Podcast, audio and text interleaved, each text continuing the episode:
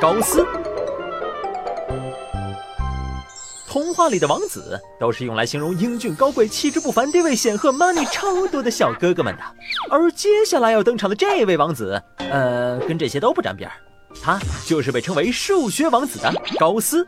虽没有童话王子的特质，但在数学界也算是一个超级 idol。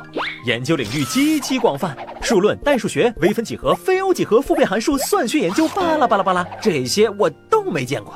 还有这个，我发现了正态分布，吼吼，但我不是正态哟。啊，好吧。不过，当高斯还是枚小正太的时候，从一加到一百就能不掰手不抠脚的算出来，还因此常年印在小学课本里当标本啊，不是标兵。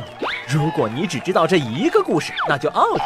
其实，早在高斯三岁的时候，异于常人的数学天赋就被大家发现了，这还得归功于高斯小朋友那不靠谱的老爸，给别人发工资算错了都不知道。好在好奇的小高斯也算了算，发现了他老爸的错误。老板，我们不一样。喜剧的是，重新核对后，三岁的小高斯是正确的。从此，大家对这个小家伙的数学能力刮目相看。不止如此，在之后的求学路上，高斯同学也像开了挂一样，一路火花带闪电，始终走在最前沿。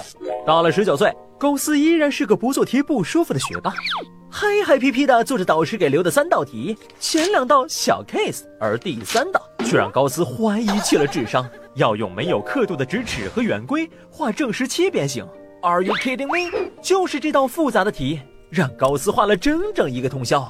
第二天带着黑眼圈去交的作业，在他因为做题用了太长时间而感到羞愧时，他的导师却在为他疯狂打 call。哦，我的天哪！我不是在做梦吧，思思？你竟然做出来了！这个不是你的家庭作业，而是连阿基米德、牛顿都没解决的时尚难题呀！为师一个不小心就将你作业本里了，唉，实力坑学生不解释。还好高斯没有放弃，把史上著名难题就这么当成家庭作业给做了，做了，做了。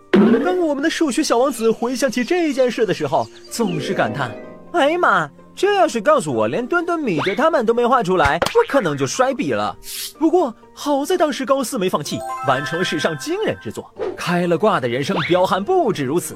高斯在以后的研究生涯中也丝毫不懈怠，除了数学上的贡献，他还是鼎鼎有名的物理学家、天文学家、大地测量学家，上天入地皆有贡献，此处省略 n 个字儿。